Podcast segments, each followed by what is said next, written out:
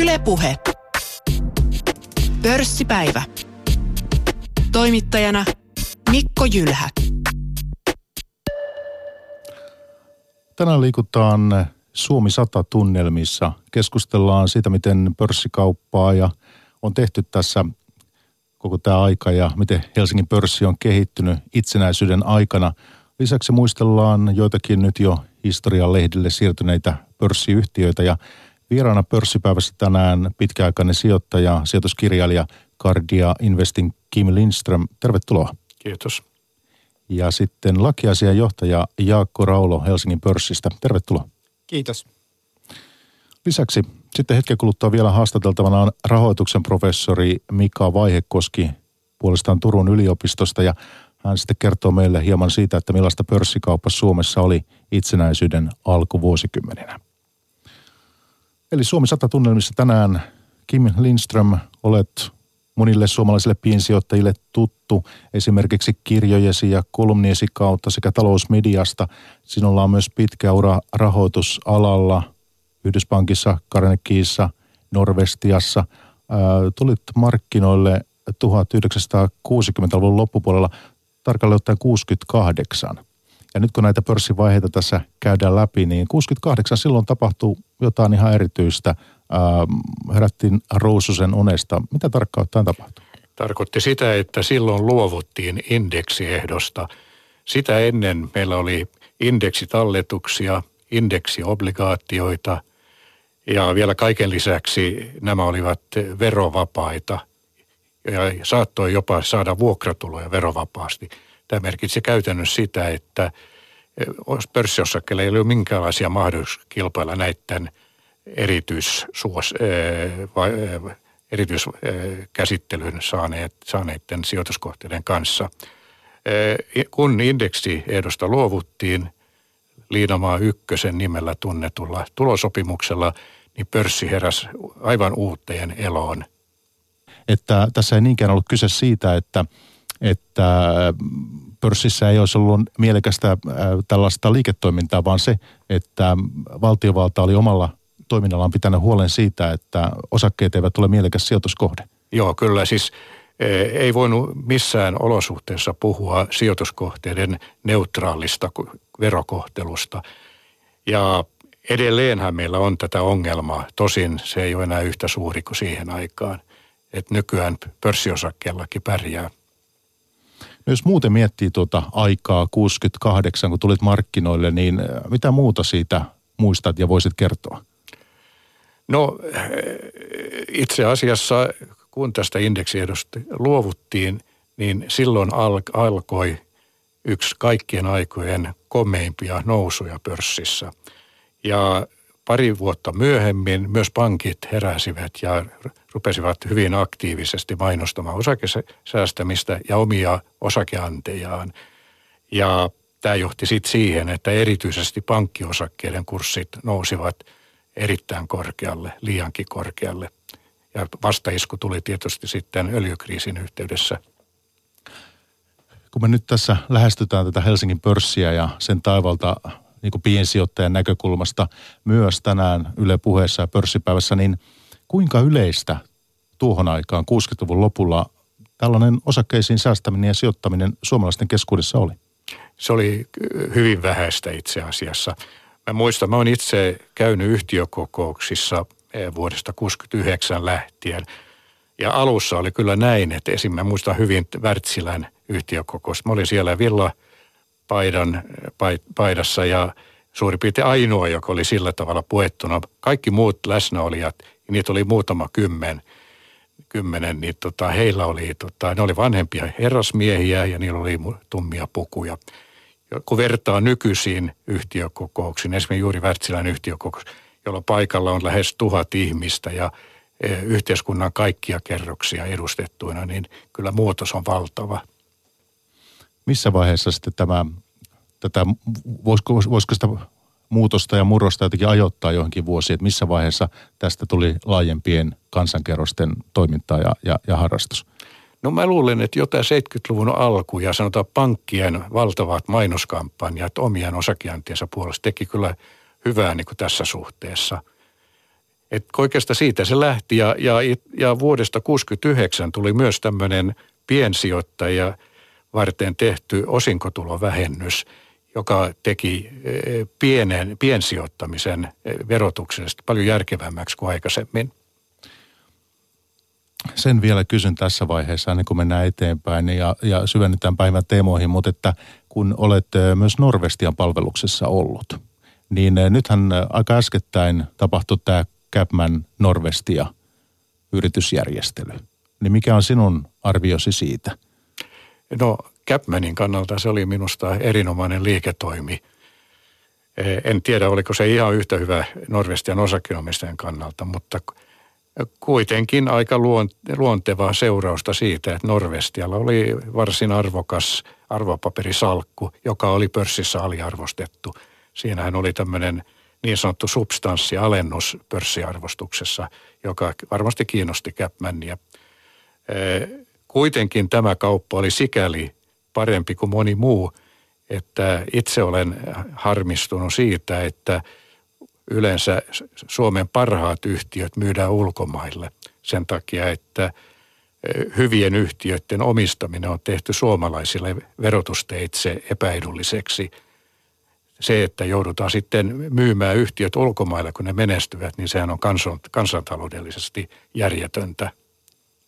Mutta tähän, tähän käymään Norvestia kuvia on kuitenkin suhteellisen positiivisesti suhtaudut, että tähän ei ainakaan ulkomaille mennyt nyt sitten. Joo, ei, ei. Kyllä se on ihan ok ja olen tänä päivänä Capmanin osakkeenomistaja, niin toivotan yhtiölle kaikkia hyvää. Kim Lindström, olet kirjoittanut monia kirjoja myös pörssiin liittyen ja sijoittamiseen liittyen. Niistä yksi tämmöinen hyvin mielenkiintoinen tämä puoli vuosisataa pörssin sisäpiirissä. Ja tämä sitten kertoo myös, myös tota sinun sijoittajakokemuksestasi. Joo, tosiaankin vuodesta 1968 lähtien olen itse joko henkilökohtaisesti tai perheen yhtiön kautta tai muiden perheenjäsenten nimiin sijoittanut osakkeisiin ja tehnyt myös tota, jonkin verran kauppaa, eli kauppojen lukumäärä on varmasti kymmenissä tuhansissa. Siinä voi ehkä sanoa näin, että tämä kor, korkoa korolle periaate, se toimii aivan loistavasti osakemarkkinoilla. Että mikäli hyvin kauan sijoittaa osakkeisiin, niin on aika vaikea tota, epäonnistua. Eli pitkäjänteisyys, tämä, tämä korostuu myös tässä. Kyllä. Jaakko Raulo, olet Helsingin pörssin palveluksessa lakiasian johtajana ja, ja siirryt Helsingin pörssiin 80-luvun loppupuolella 87. Kyllä, pitää paikkansa.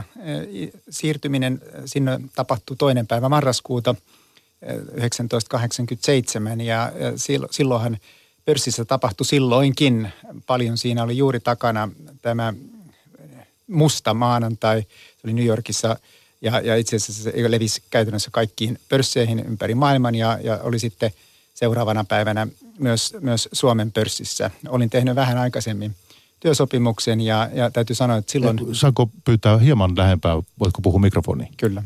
Kiitos. Silloin muutama, juuri muutama viikkoa ennen kuin aloitin työn, niin tuli vielä mieleen, että voisiko tämän, tämän kuitenkin perua pörssiin tulon.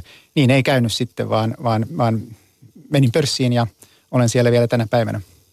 Musta maanantai. Kyllä. Tämä ei kuitenkaan jättänyt mitään kovin pitkäikäistä jälkeen. Eikö se mennyt nopeasti, aika, aika nopeasti ohi Helsingissä? Kyllä, muistaakseni kurssit toipuivat melko lailla, nousivat yhtä paljon, nousivat samoille tasoille ihan seuraavana päivänä kuin mihin ne olivat tässä romahduksessa ensin laskeneet. Ja lisäyksenä niin todettakoon, että sen jälkeen hän kurssit jatkuvasti nousivat vuoteen, siis huhtikuuhun 89 asti, jolloin me oltiin todella paljon korkeammalla kuin mustana maanantaina ja sitä ennen – sen jälkeen kyllä kurssit tulivat alas, mutta se on sitten toinen tarina. Kun Jaakko tulit Helsingin pörssipalvelukseen 80-luvulla, silloin tehtiin vielä ihan tällaista, mitä elokuvista esimerkiksi on, on voinut nähdä, että monet varmaan tuttu näkyy se, että on, on meklareita siellä salissa ja, ja tällä tavoin se oli sellaista fyysistä kaupankäynti siis ö, täysin erilaista kuin tänä päivänä. Kyllä, silloin kauppa käytiin vielä pörssisalissa, kuten mainitsit Se oli tämmöinen tietyn tyyppinen open outcry, niin kuin kutsutaan, julkihuuto tilaisuus. Toki kuitenkin niin, että Helsingissä siinä oli elektroniikkaa, käytettiin apuna. Siinä oli tällainen L.M. Ericssonin itse asiassa 1930-luvulla Helsingin pörssille toimittama noteeraustaulu ja tällainen noteerausjärjestelmä. Sitä käytettiin siinä tarjousten tekemisessä apuna, ja, mutta sitten varsinainen kaupankäynti käytiin tosiaan puheenjohtajan johdolla ja, ja meklareiden kesken. Ja sinä toimit puheenjohtajana? Olen toiminut, toimin puheenjohtajana kyllä, yhtenä kolmesta.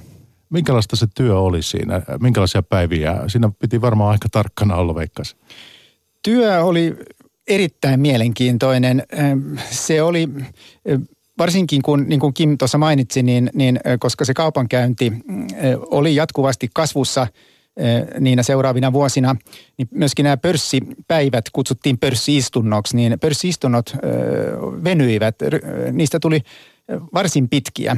Ne olivat, no saattaneet olla vielä silloin 86-87 muutaman tunnin, ehkä kahdenkin tunnin mittaisia, mutta lähtivät sitten tosiaan venymään niin, että niitä käytiin joinakin päivinä aina sinne iltapäivään pitkälti jopa kolmeen, jopa neljään ja itse asiassa silloin oltiin jossain vaiheessa jo lähestymässä vähän kriittistä tilannetta, ikään kuin kaupankäyntiä ei saatu poikki. Siinä käytiin joka paperi läpi sitten. Kyllä.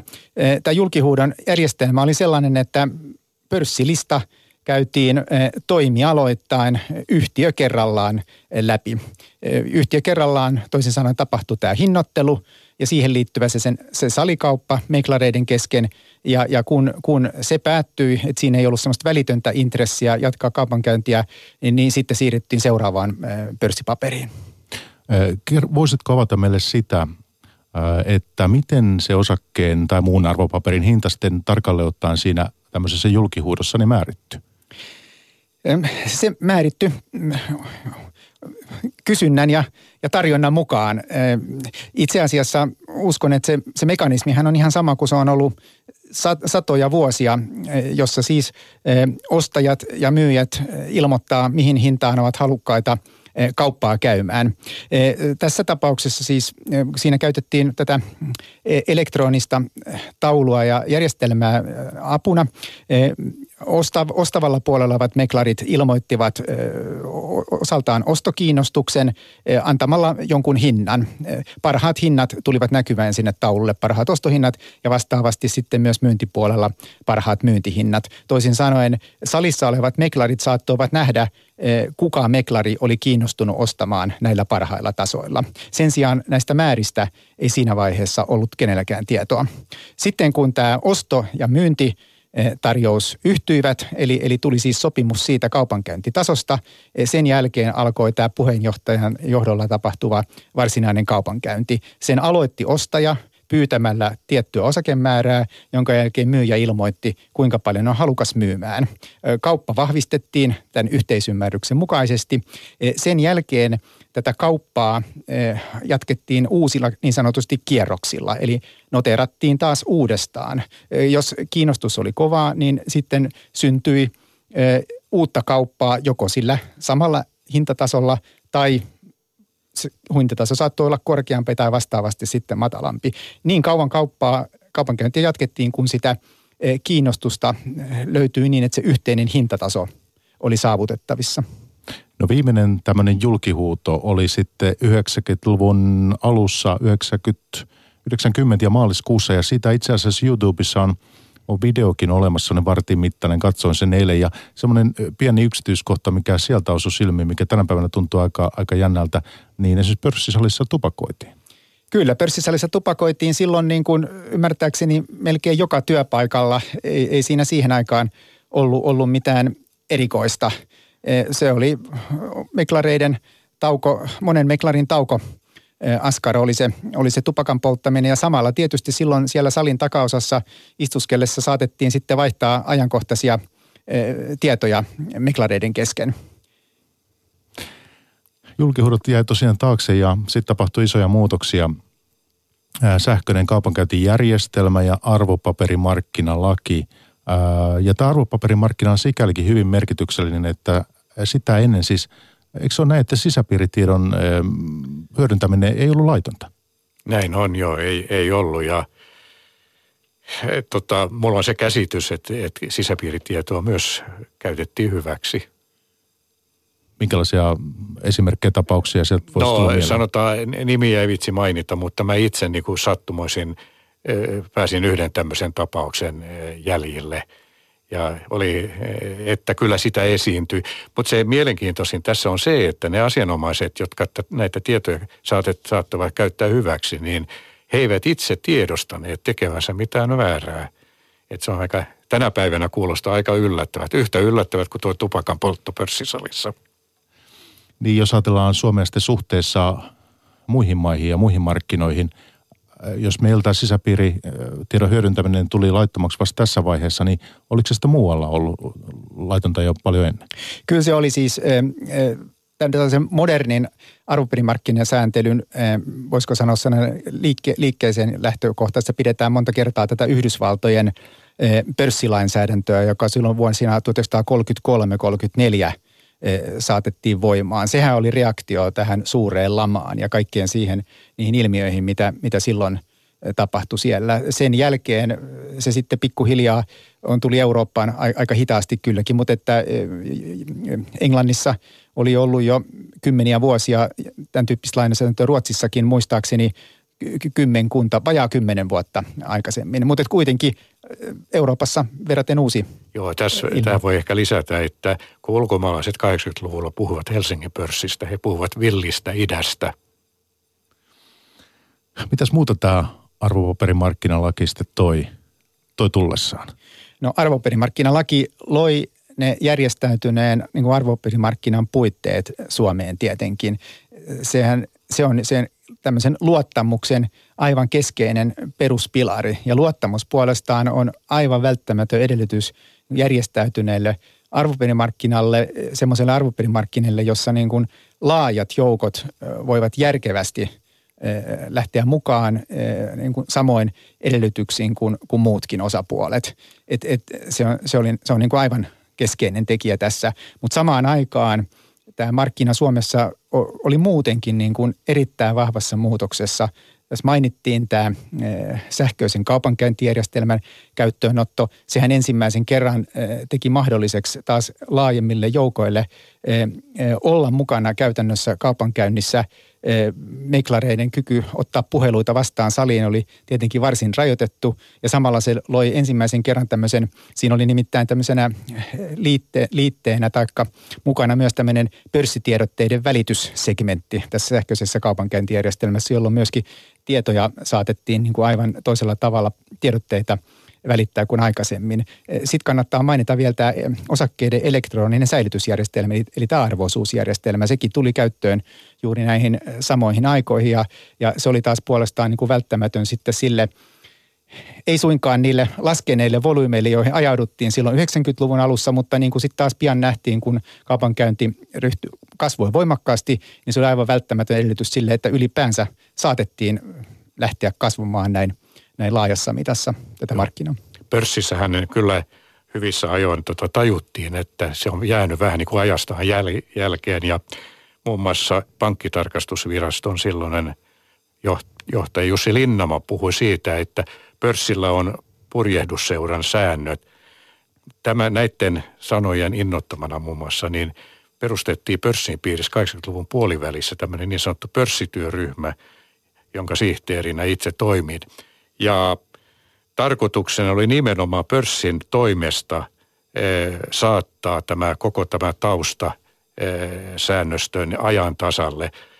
Ja näin tehtiin ja oikeastaan oltiin tehty hyvin paljon sit sellaista työtä, jota käytettiin hyväksi, kun luotiin tämä arvopaperimarkkinalaki vuonna 1989.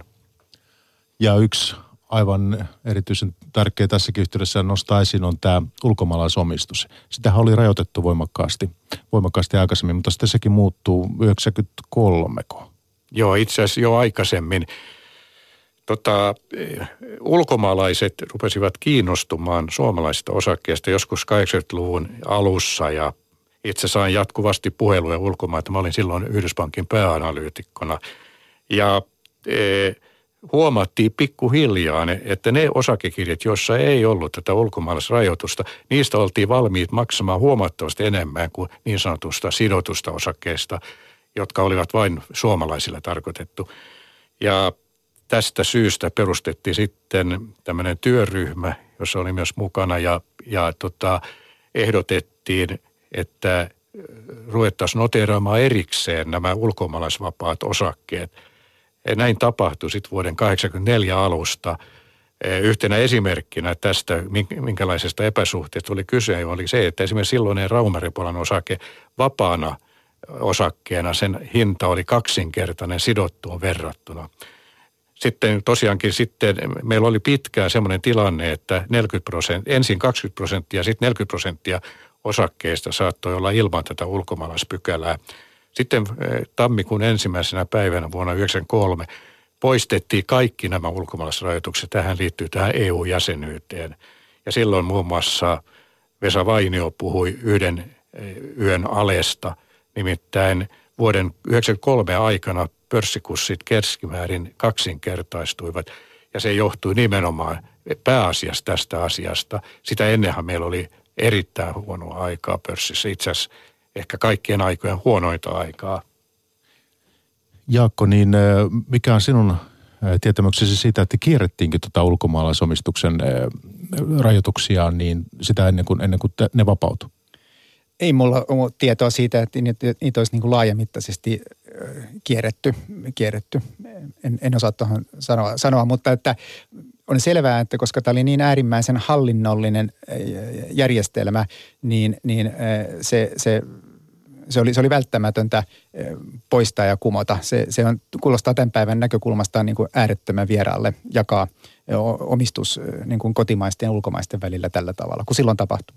Ja tosiaan eihän siitä niin pitkä aikaa kuitenkaan, että siis jos ajattelee, niin, niin se on aika, aika lähellä. Mä muistan sitä hyvin sitä aikaa tota 80 alussa ja kun suurin piirtein jokainen sijoittaja rupesi käymään läpi omia osakekirjoja ja katso, katsomaan, että mistä tämä ulkomaalaispykälä puuttuu, koska tajuttiin, että niillä on ehkä enemmän arvoa kuin näillä toisilla.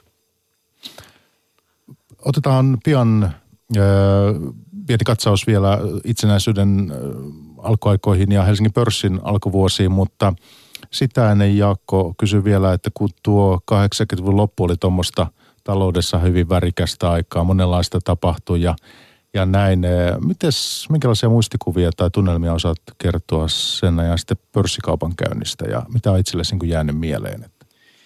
No kyllä mieleen on varmasti jäänyt se, että töitä oli tavattoman paljon, koska, koska niin kuin sanoin, kuin tässä on aikaisemmin todettu, se pörssikauppa eh, vilkastui huomattavasti juuri niinä vuosina silloin 80-luvun lopulla. Samaan aikaan tietenkin pörssissä, niin, niin kuin tässä on tullut esille, eh, oli merkittäviä projekteja, jotka oli osittain jo käynnistetty aikaisemmin. Isoimpana ehkä juuri tämä valmistautuminen tähän sähköisen kaupankäyntijärjestelmän käyttöönottoon. Eli, eli, eli tavallaan valmistauduttiin eh, muuttamaan koko, voisiko sanoa koko firman – toimintatapa ja toimintamalli ihan, ihan oikeastaan täydellisesti.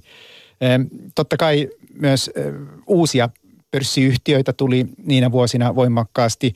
Myös uusia välittäjiä tuli siinä vaiheessa. Kylläkin käytännössä lähes yksinomaan ne oli suomalaisia tai ainakin Helsingissä toimivia ja suurin osa myös suomalaisomisteisia. Että se ulkomaisten välittäjien tulo laajemmin, niin se ajoittui vasta sitten niin kuin sinne, alkoi siellä 90-luvun puolivälistä eteenpäin. Että kaiken kaikkiaan aika on jäänyt erittäin vauhdikkaana ja kiihkeänä mieleen. Ja kämpissä kokoontui sitten jälkipörssi? Sielläkin tietääkseni. Kappelissa? Kyllä. Joo, pörssipäivä menossa. Meillä on täällä vieraalla niin Jaakko Raulo Helsingin pörssistä ja sitten on ammattisijoittaja ja sijoituskirjailija – Kim Lindström ja jatketaan keskustelua pian, mutta tehdään tässä vaiheessa pieni katsaus noihin ihan alkuvuosiin Helsingin pörssissä. Rahoituksen professori Mika Vaihekoski on, on puhelimen päässä. Hän on Turun yliopistosta ja kertoo, miten pörssikauppaa tehtiin itsenäisyyden alkuaikoina ja sen jälkeen 30-40-luvuilla. Helsingin pörssi aloitti toimintansa siis 1912 ja avauspäivänä – Silloin listalla oli 23 yhtiötä, mukana monia pankkeja ja sitten vakuutusyhtiöitä. No sieltä löytyy Suomen kiinteistöpankki, oli yksi niistä suurimmista. Sitten löytyy kansallisosakepankki. Sitten löytyy paljon pankkeja, Turun osakepankki, Vaasan osakepankki, sitten Uudenmaan osakepankki, sitten oli Pohjoismaiden osakepankki, kauppa- ja teollisuutta varten ja sitten semmoinen kuin Landsmanna Banken ja Suomen kaupunkien hypoteekkikassaa ja sitten oli Fennia, palovakuutusosakeyhtiö, sitten oli tämmöinen Suomen merivakuutusyhtiö, Patria, tapaturmavakuutus. Sitten oli Pohjola, oli myöskin yksi niistä, joka aloitti silloin Kullervo, joka olikin pitkään listalla myöskin, ja Kaleva. Tämmöisiä muutamia yrityksiä ihan, joka varmaan tänäkin päivänä ihan tuttuja. Hyvin pankki- ja vakuutuspainotteista. Joo, että ehkä, ehkä näistä merkittävimmistä yrityksistä, jotka ei edusta vakuutussektoria, niin oli Suomen höyrylaiva. Ja tuota, sitten oli Tampelan edeltäjä, eli Tampereen pellava ja rautateollisuusosakeyhtiö. Miten itsenäistyminen ja sitten vähän myöhemmin sisällissota, niin miten nämä näkyy Helsingin pörssissä? No oikeastaan näkyvin, näkyvin merkki sisällissodasta oli pörssin kiinniolo, eli tammikuusta toukokuuhun pörssi oli kiinni. Mutta että noin sinänsä se ei mitenkään hirveästi näkynyt. Kaupankäynti oli pörssissä lähtenyt nousuun 1916 lopussa ja kaupankäynti jatkuu aktiivisena oikeastaan myöskin 1917 ja 18 sisällissota huomioiden, niin kokonaisuutena vuoden 1918 kaupankäynti oli ihan vastaavalla tasolla kuin edellisenä vuonna. Kun mennään eteenpäin, niin entä sitten 30-luvun lamavuodet? No 30-luvun pörssin kehitys itse asiassa 1920-luvulla hieman hidastui, että tietyllä tavalla äh, ehkä, ehkä voisi sanoa, että pörssin alkuvaihe oli 20-luvulla 20-luvun alkuvaiheessa siinä itsenäisyyden tienoilla, niin oli itse asiassa hieman vilkkaampaa kuin sen jälkeen. Eli kaupankäynti hidastui ja pieneni että itse asiassa 1930-luvun ja 29-30 kaupankäynti oli enää, enää alta prosenttia, jos sitä suhteuttaa PKT. Että, jos on huomattava, huomattava pientä verrattuna esimerkiksi 1918 vuotta, jolloin se oli reilusti yli 20 prosenttia PKTstä. Oikeastaan seuraavan kerran, kun pörssin kaupankäynti lähti uudestaan kasvuun, oli vasta 90-luvulla, että, että 80-luvun lopussa, että että pörssille koitti semmoinen pitkä, hiljainen kausi, joka oikeastaan voi sanoa alkaneen siinä 20-luvun alkupäästä oikeastaan. Talvisodan aikaan sitten kauppaa ei tehty, että, ja itse asiassa silloin joku Suomi ja Neuvostoliitto neuvottelivat Moskovassa, niin syksyllä 39, niin silloinkin pörssi oli kiinni. Joo, pitää paikkansa, mutta että kovin pitkä se pörssin sulkeutuminen ei ollut sillä kertaa, mutta että pitää kyllä paikkansa, joo. Ja sitten sodan jälkeen 40-luvulla oli tämmöinen hyperinflaatio ja ymmärtääkseni silloin nousseetkaan osakekurssit niin ei pystynyt tätä ikään kuin kompensoimaan, vaan, vaan arvot laski. Äh, no itse asiassa näin pitää paikkansa, että 41 pörssin kehitys ja itse asiassa kaikkina vuosina 40, 41 ja 42 pörssin nimellinen tuotto oli varsin suuri, mutta inflaatio todellakin oli, oli huomattava. 43 pörssin jälkeen sitten, tai, tai anteeksi, sodan jälkeen 43-44 pörssin kehitys oli huonoa, mutta että sitten 45 inflaatio oli sen verran suuri, että, että kehitys pörssissä juuri ja juuri pääsi plussan puolelle, mutta sitten vuosina 46, 47, 48 vuotuiset tuotet olivat, olivat siinä 30 prosenttia pakkasella – Eli se pitää todellakin paikkansa. Onko sinulla siellä listoilla niin nimiä tämän ajan pörssiyhtiöistä, että miltä se lista näytti silloin 40-luvun lopulla? 40-luvulla. No 40-luvulta löytyy hyvinkin tämmöisiä tuttuja yrityksiä. Pohjola, vakuutusyhtiö Pohjola oli edelleen listoilla. Sitten myöskin oli tämmöisiä teollisuusyhtiöjä kuin Kemi, oli Strömperi, Suomen Triko, Kaukas löytyy täältä ja monia muitakin tämmöisiä jollain tavalla tuttuja. Pankit, Koppi, Suomen Yhdyspankki, vakuutusyhtiöitä Fennia, metsäteollisuusyhtiöitä Enso Kutsait, Mietitään sitten ja katsotaan hieman näitä tuottoja, että minkälaisia ne on ollut vuosikymmenten aikana ja itse asiassa ihan itsenäisyyden aikana sata vuotta. Minkälaisen tuottokäyrän siitä voisi piirtää? No, jos tuottoja katsoo noin vuositasolla, niin voi sanoa, että noin keskimäärin tuotto on ollut hirveän hyviä, ainakin nimellisellä tasolla. Eli keskiarvo, jos otetaan vielä viimeinenkin, edellinenkin vuosi huomioon, eli 2016, niin tuotot on ollut nimellisesti yli 17 prosenttia. Mutta kun otetaan huomioon myöskin se, että Suomessa inflaatio on välillä ollut kovastikin korkea, niin reaalisesti tuotot jää hieman alle 10 prosenttia, mutta että varsin, varsin hyvä luku sekin. Pitäisikö, onko se jotenkin mielekästä nostaa siellä jotakin erityisen hyviä kausia vai pitää se tuossa? Voi, voi tuosta ehkä nostaa, että, että, että jos katsotaan sitä parasta vuotta, niin se on vuosi, vuosi 1999. Silloin tuotto, vuosituotto on ollut 167 prosenttia, eikö se ollut varsin erinomainen vuosi. No, varmaan täällä jotain muitakin. Huonoin vuosi on ollut puolestaan vuosi 2008, jolloin, jolloin tuotto on ollut miinus 51 prosenttia. Ja kun näitä lukuja vertaa sitten kansainvälisiin verrokkeihin, Tukholma, vaikka New York, niin miltä silloin näyttää? No aivan viimeisimpiä lukuja meillä ei ole, mutta, että, mutta että aikaisemmassa tutkimuksessa havaittiin, että jos verrataan Ruotsiin, niin Suomen tuotot on itse asiassa parempia, ja miksei Yhdysvaltojakin parempia nimellisesti, mutta sitten kun otetaan inflaatio huomioon, niin, niin sen jälkeen Suomi jää kyllä hieman jälkeen, jälkeen ainakin Yhdysvalloista.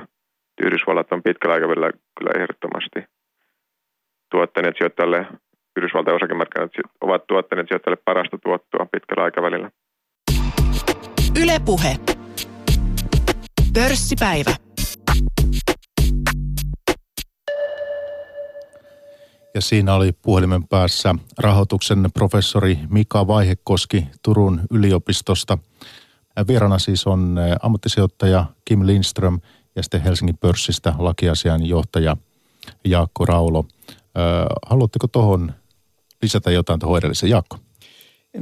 Sen verran ehkä tuohon eh, professori Vaihekoski puhui noista pitkän aikavälin tuotoista.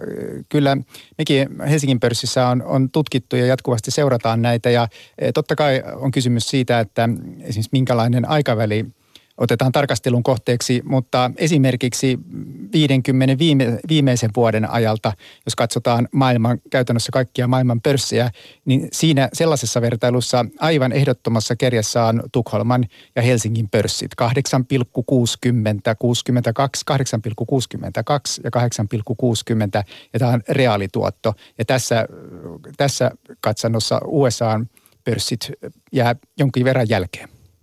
Joo, tuossa täytyy tosi muistaa, kun, e, kun professori Vaikoski puhui siitä vuoden 1999 valtavasta noususta 160 prosenttia, niin siinä Nokia vääristi jonkin verran tätä indeksituottoa, että se täytyy pitää mielessä. Nimittäin tällä painorajoitetulla indeksillä, niin se nousu oli e, runsas kolmannes tästä. E, sitten tota, ehkä voi myös todeta tässä yhteydessä, että Helsingin pörssin kaikkien aikojen hurjin keinottelukupla oli itse asiassa jo ensimmäisen maailmansodan aikana. Puhuttiin silloin noitatanssista ja se johtui siitä, että rahan arvo heikkeni hurjasti. Parissa kolmessa vuodessa rahan arvo menetti, tai raha menetti 90 prosenttia arvostaan. Ja meillä oli rajat kiinni, me ei saatu niin kuin tavaraa ulkomailta, oli valtava tavarapula. E, sen sijaan pystyttiin tuottamaan Venäjän armeijalle vaikka kuinka paljon. Kaikki meni kaupaksi, joten yhtiöt tekivät osittain inflaation ansiosta ja muutenkin erinomaisia tuloksia. Ja näin ollen, kun tota tavaraa ei saanut, ei pystynyt kuluttamaan rahaa ja maassa oli sitä paitsi valtavasti ruplaseteleitä, niin tota kurssit nousivat hurjasti, erityisesti vuonna 16 se jonkin verran jatkui sitten, mutta sitten sisällissota sitten jonkin verran eh, rauhoitti tilanteen. Eh, ehkä toiseksi pahin kupla, mitä meillä on ollut, on tämä vuosituhannen vaihteeseen ajoittunut IT-kupla. esimerkkinä siitä on esimerkiksi Comptel, joka on vastikään poistunut pörssistä. Vuonna, maaliskuussa 2000 Comptelin pörssiarvo oli noin kaksinkertainen verrattuna Huhtamäkeen keskoon ja koneeseen. Pari vuotta myöhemmin niin Comptel oli menettänyt 96 prosenttia pörssiarvostaan. Eli IT-kuplan aikana maksettiin aivan järjenvastaisia hintoja kaikista sen tyyppisistä osakkeista tai yhtiöistä, joilla oli jotain tekemistä internetin kanssa. Internet oli se taikasana silloin. No mikä on semmoinen oma loppulaskusi tai, tai, tai, tai miten sitä pitäisi tarkastella Kim Lindström eh, IT-kuplasta, että kiersitkö sen kaukaa, jotkuthan teki niin, Warren Buffett on siis tämmöinen, joka, joka ihmetteli niitä hintoja silloin, ja miten sinä siihen suhtaudut? En innostunut siitä, koska mä en itse asiassa edes ymmärtänyt, mitä nämä yhtiöt tekevät, ja mulla on semmoinen periaate, että en sijoita semmoiseen, mitä en ymmärrä. Eli itse asiassa tein kohtuullisen hyviä sijoituksia silloin sen takia, että kun kaikki halusivat näitä internet-osakkeita – meillähän oli myös Aleksilla 200 metrin pitkä jono silloin, kun Basver tuli pörssiin. Niin tota, samalla unohdettiin näitä vanhoja eh, vakiintuneita yhtiöitä, joista käytettiin pilkkanimiä savupiipputeollisuus. Eh, ne, niitä sai edullisesti silloin, kun kukaan ei niistä välittänyt. Löytyykö herrat tällä hetkellä jokin tällainen asia, mikä yhtiö, niin toimiala tai, tai jotakin, mikä, mistä, missä te näette selkeitä kuplan piirteitä? Onko tämän päivän kupla esimerkiksi nämä kryptovaluutat? Itse en pidä tätä kuplaa. Siis osakkeet yleisesti ottaen eivät ole halpoja, mutta ei ole myöskään totta, tunnuslukujen valossa poikkeuksellisen kalliita. Ja sitten täytyy myös muistaa, että – mikä meillä on korkotaso tällä hetkellä. Siis periaatteessa, jos korkotaso jäisi tälle tasolle ikuisiksi ajoksi, mitä ei tietenkään tule tapahtumaan, niin silloin me voitaisiin maksaa osakkeesta huomattavasti enemmän kuin tänä päivänä. Jaakko, löydätkö sinä kuplan piirteitä joistakin omaisuuslajeista? No vaikea on vastata tuohon. Se on, siihen on tietysti se jää aina niin kuin nähtäväksi tulevaisuudessa, että missään kuplaa. Mä olen samaa mieltä kuin, kuin sinänsä kuin Kim, että, että tota, hintataso yleisesti ottaen historiallisesti ajateltuna on monilla osakemarkkinoilla korkea. Toki sitten korkotaso totta kai vaikuttaa tähän. Mitä tulee näihin eh, tällaisiin kryptovaluuttoihin ja, ja, ja tämän tyyppisiin ilmiöihin, niin eh, siellä saattaa hyvin olla jonkun tyyppisiä kuplia, joko olemassa tai kehittymässä, mutta nehän on ainakin toistaiseksi pääosin pörssin ulkopuolella. Voitaisiin tässä vaiheessa tehdä niin, että muistellaan joitakin yhtiöitä, jotka listolta ovat poistuneet ja tuossa Kim Lindström mainitsit tuon Comptelin ja Nokiahan osti sen tässä melko äskettäin, siitä ole pitkä aika ja, ja vähän yli kolmen euron kurssiin se tapahtui. Mutta sitten jos, jos mietitään näitä vanhoja yhtiöitä, joita, joita enää listalla löydy, niin voitaisiin ottaa vaikka tämä niin Tampella. Tämähän oli aikoinaan, aikoinaan tota hyvinkin merkittävä, merkittävä teollisuusyhtiö, niin e, lähti sitten pörssistä 80-luvun lopussa, vai oliko 90-luvun alussakin? Joo, siis e, taisi olla 80-luvun lopussa. No se oli Tamrock-nimisenä siinä loppuvaiheessa, että ehkä se sitten meni sinne 90-luvun alkuun mahdollisesti. Mutta kuitenkin niin tässä on niin kuin sikäli aika mielenkiintoinen havainto, että, että 1900-luvun alussa niin Suomen kaksi suurinta yritystä oli Finlayson tai Finlayson Forssa, niin kuin se nimi oli aikaisemmin, ja sitten Tampeella, eli Tampereen pellava ja rautateollisuus. Ja no Finlayson on vielä tänäkin päivänä olemassa, mutta se on pelkkä varjo siitä, mitä se oli silloin. Ja mitä tulee Tampellaan, niin se oli tämmöinen ikuinen ongelma pörssissä. Siis sillä olisi pitänyt olla edellytykset menestyä. Monet muut yhtiöt, jotka tekivät suurin piirtein samoja asioita kuin Tampella, pärjäsi hyvin. Tampellasta ei koskaan tullut mitään. mitään. Mä itse omistin jossain vaiheessa myös Tampelan osakkeita, mutta sitten väsyin, kun se oli kun siitä ei tullut mitään. Yleensä kannattaa kyllä sanoa, että sijoittajan pitää olla kärsivällinen. Nimittäin yksi pörssin tämänhetkisistä tähtiyhtiöistä on Huhtamäki. Siitä ei ole hirveän pitkä aika, kun sanottiin, että Huhtamäki pettää aina, kun sillä oli aina niin kuin osavuosikatsaukset odotettua heikompia. Mutta se on menneisyyttä. Se ei ole nyky... Ehkä Tampelassa saattanut tulla jotain, mutta siinähän tapahtui niin, että Tampella oli Yhdyspankin päänsärky.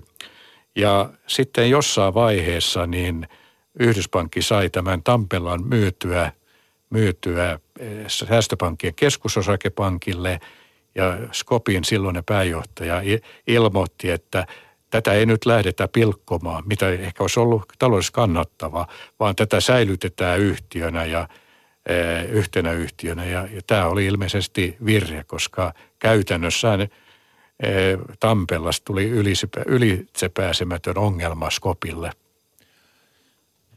Ja yhtiöllä oli siis aika monenlaista toimintaa, metalli, metsä, tekstiiliteollisuutta. Oliko vielä loppuvaiheessakin näin kirja, tai monipuolinen, voisi sanoa, tämä kattaus?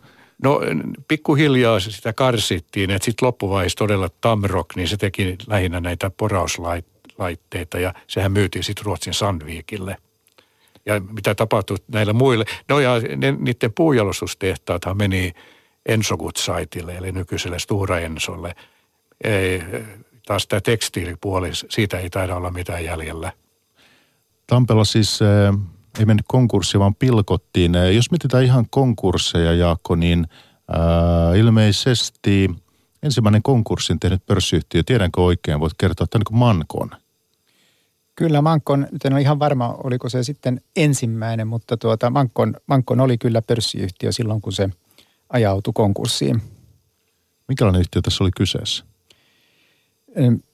Nyt en ihan tarkkaan muista. Se oli tämmöinen sijoitusyhtiötyyppinen yritys muistaakseni, ja Kim saatat pystyä täydentämään, jolla oli sitten osuuksia muissa yrityksissä. Tämän tyyppinen yritys se oli muistaakseni. Joo. Se oli siis tämän päivän silmin katsottuna, niin se oli jonkinlainen huijaus. Siihen aikaan ei vaadittu yhtä paljon informaatiota näiltä yhtiöltä. Eh, siellä oli konsernitilinpäätös, johon sisältyi kolme niiden omistamista yrityksistä. Todellisuudessa niillä oli osaksu, osakkuuksia valtavassa määrässä yhtiöitä, taisi olla lähes sata, joten tämä konsernitilinpäätös ei kertonut yhtään mitään. Eh, mä itse eh, silloin, kun se tuli pörssiin vuonna 1985, niin sen verran innostuin, että merkkasin itselleni ja, ja lapsilleni näitä osakkeita, lapsilleni tosin aika vähän. Sitten pääsin itse kyllä ajossa myymään jopa voitolla näitä osakkeita, mutta nämä lasten osakkeet, ne jäivät valitettavasti käteen. Kyseessä ei ollut sinänsä suurista rahoista, mutta tietysti se pikkasen harmitti. No tosin sitten myöhemmin mä kehystin nämä osakekirjat, niin siitä tuli sen kaltaista iloa kuitenkin. Miten yleisiä tai harvinaisia, Jaakko, pörssiyhtiöiden konkurssit ovat? No kyllä ne suhteellisen harvinaisia on, on. mutta toki se kuuluu se mahdollisuus – sijoittamiseen, että tämä sijoituskohde, jopa pörssilistalla oleva sijoituskohde voi ajautua konkurssiin. Niin ja kyllähän näitä viime vuosinakin on tapahtunut. Näitä on ja myöskin joitakin, joissa on sitten yrityssaneerauksessa, yritys on asettu yrityssaneeraukseen. Jos otetaan vielä sitten näin Tampellan ja Mankonin jälkeen, niin täällä on monia vaihtoehtoja, mitä voisi poimia, on Benefonia, sitä voitaisiin muistelta ja muistellaan tietysti pankkisektori, siellähän tapahtui paljon ja Kim sitä läheltä myös kanssa olet seurannut. Mutta sitten tämmöinen, mikä myytiin, instrumentarium.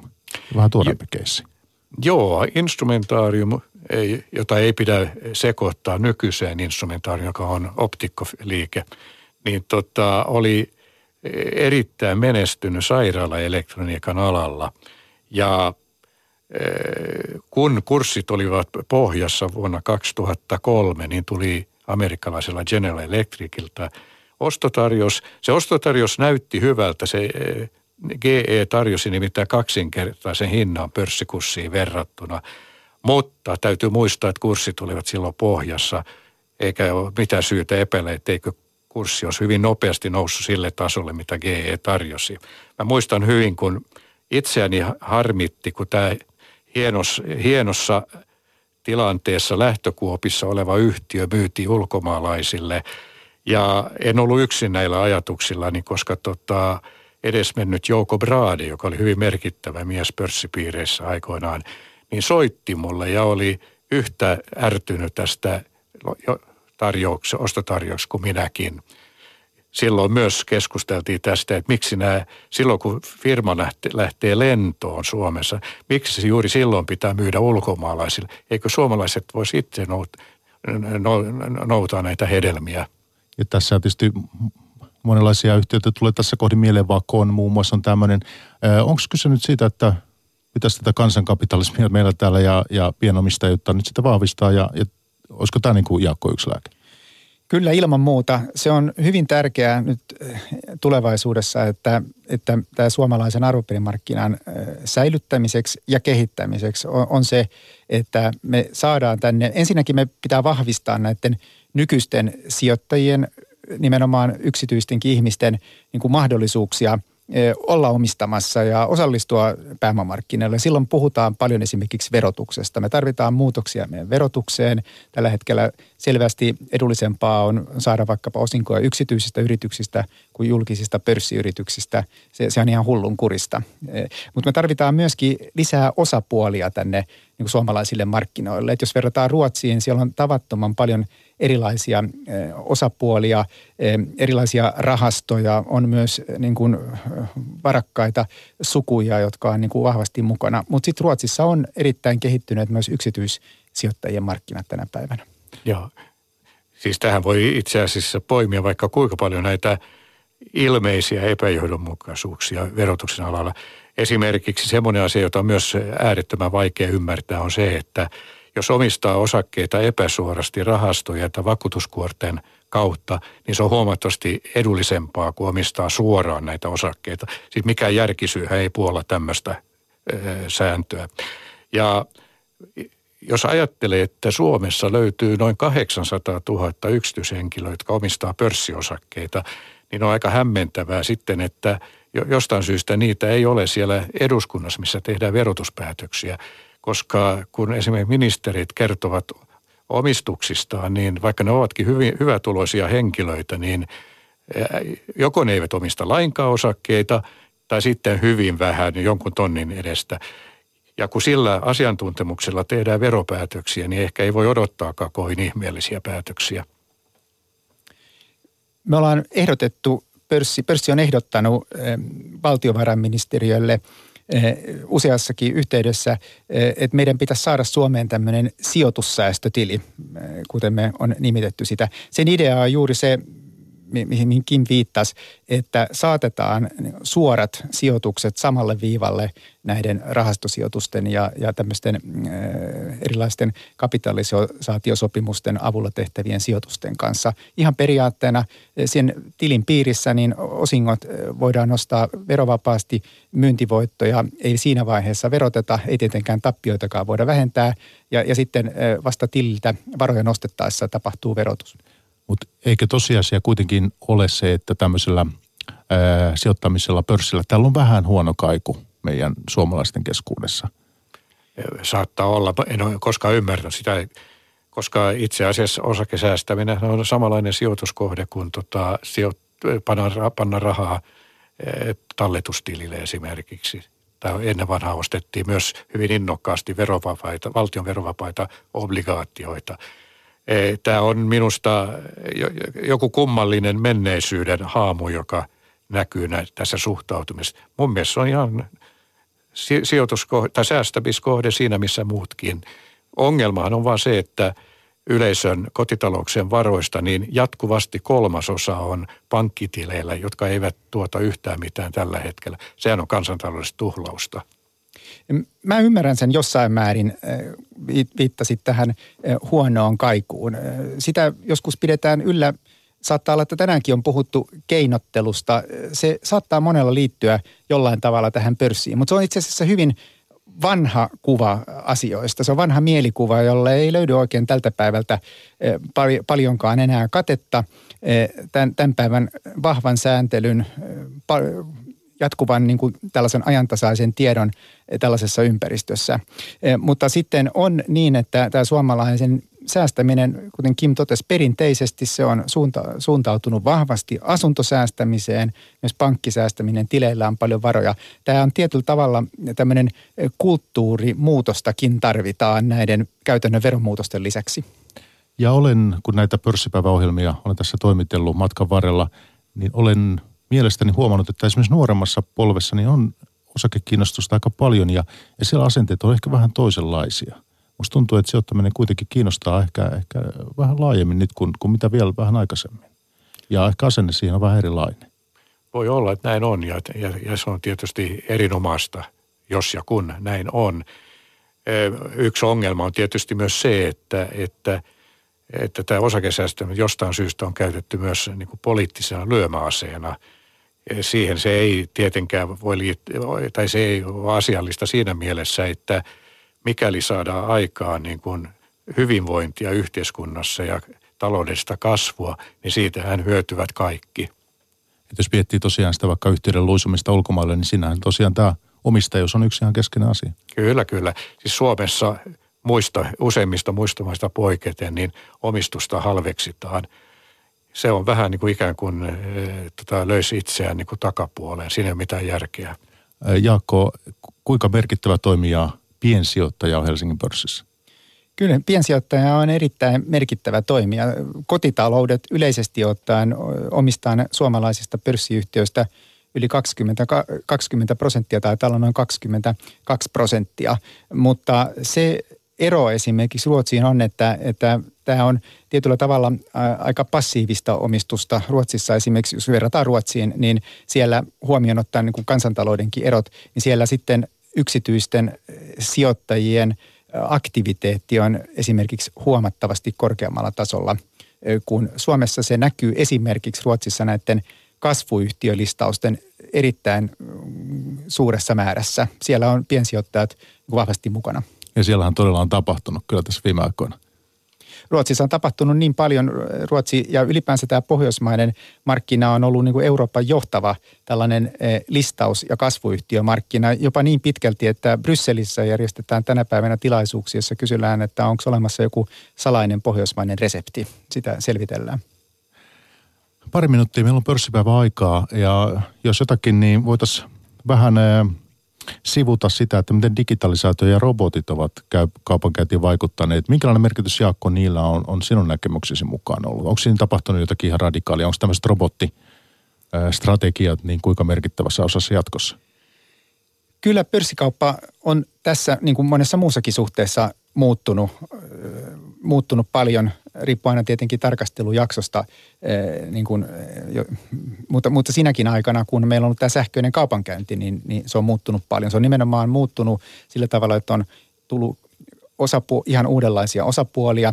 Ehkä tämä mitä kutsutaan robottikaupankäynti, joskus kutsutaan vaikkapa nopea kaupankäynti tai käytetään myös tällaista sanotaan kuin HFT, se tarkoittaa High Frequency Trading, eli nopeasykkeinen kaupankäynti. Ja tällaisen, tällaiset osapuolet on tulleet mukaan oikeastaan kaikkialla maailmassa pörssikauppaan.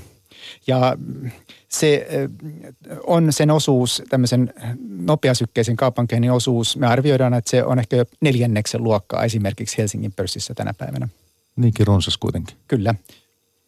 Tähän ehkä voi sanoa, että tähän liittyy tietty riski myös, nimittäin – nämä robotit eli tietokoneet, niillä ei ole tietenkään mitään maalaisjärkeä. Ja esimerkiksi Amerikassahan oli toukokuussa 2010 niin sanottu flash crash.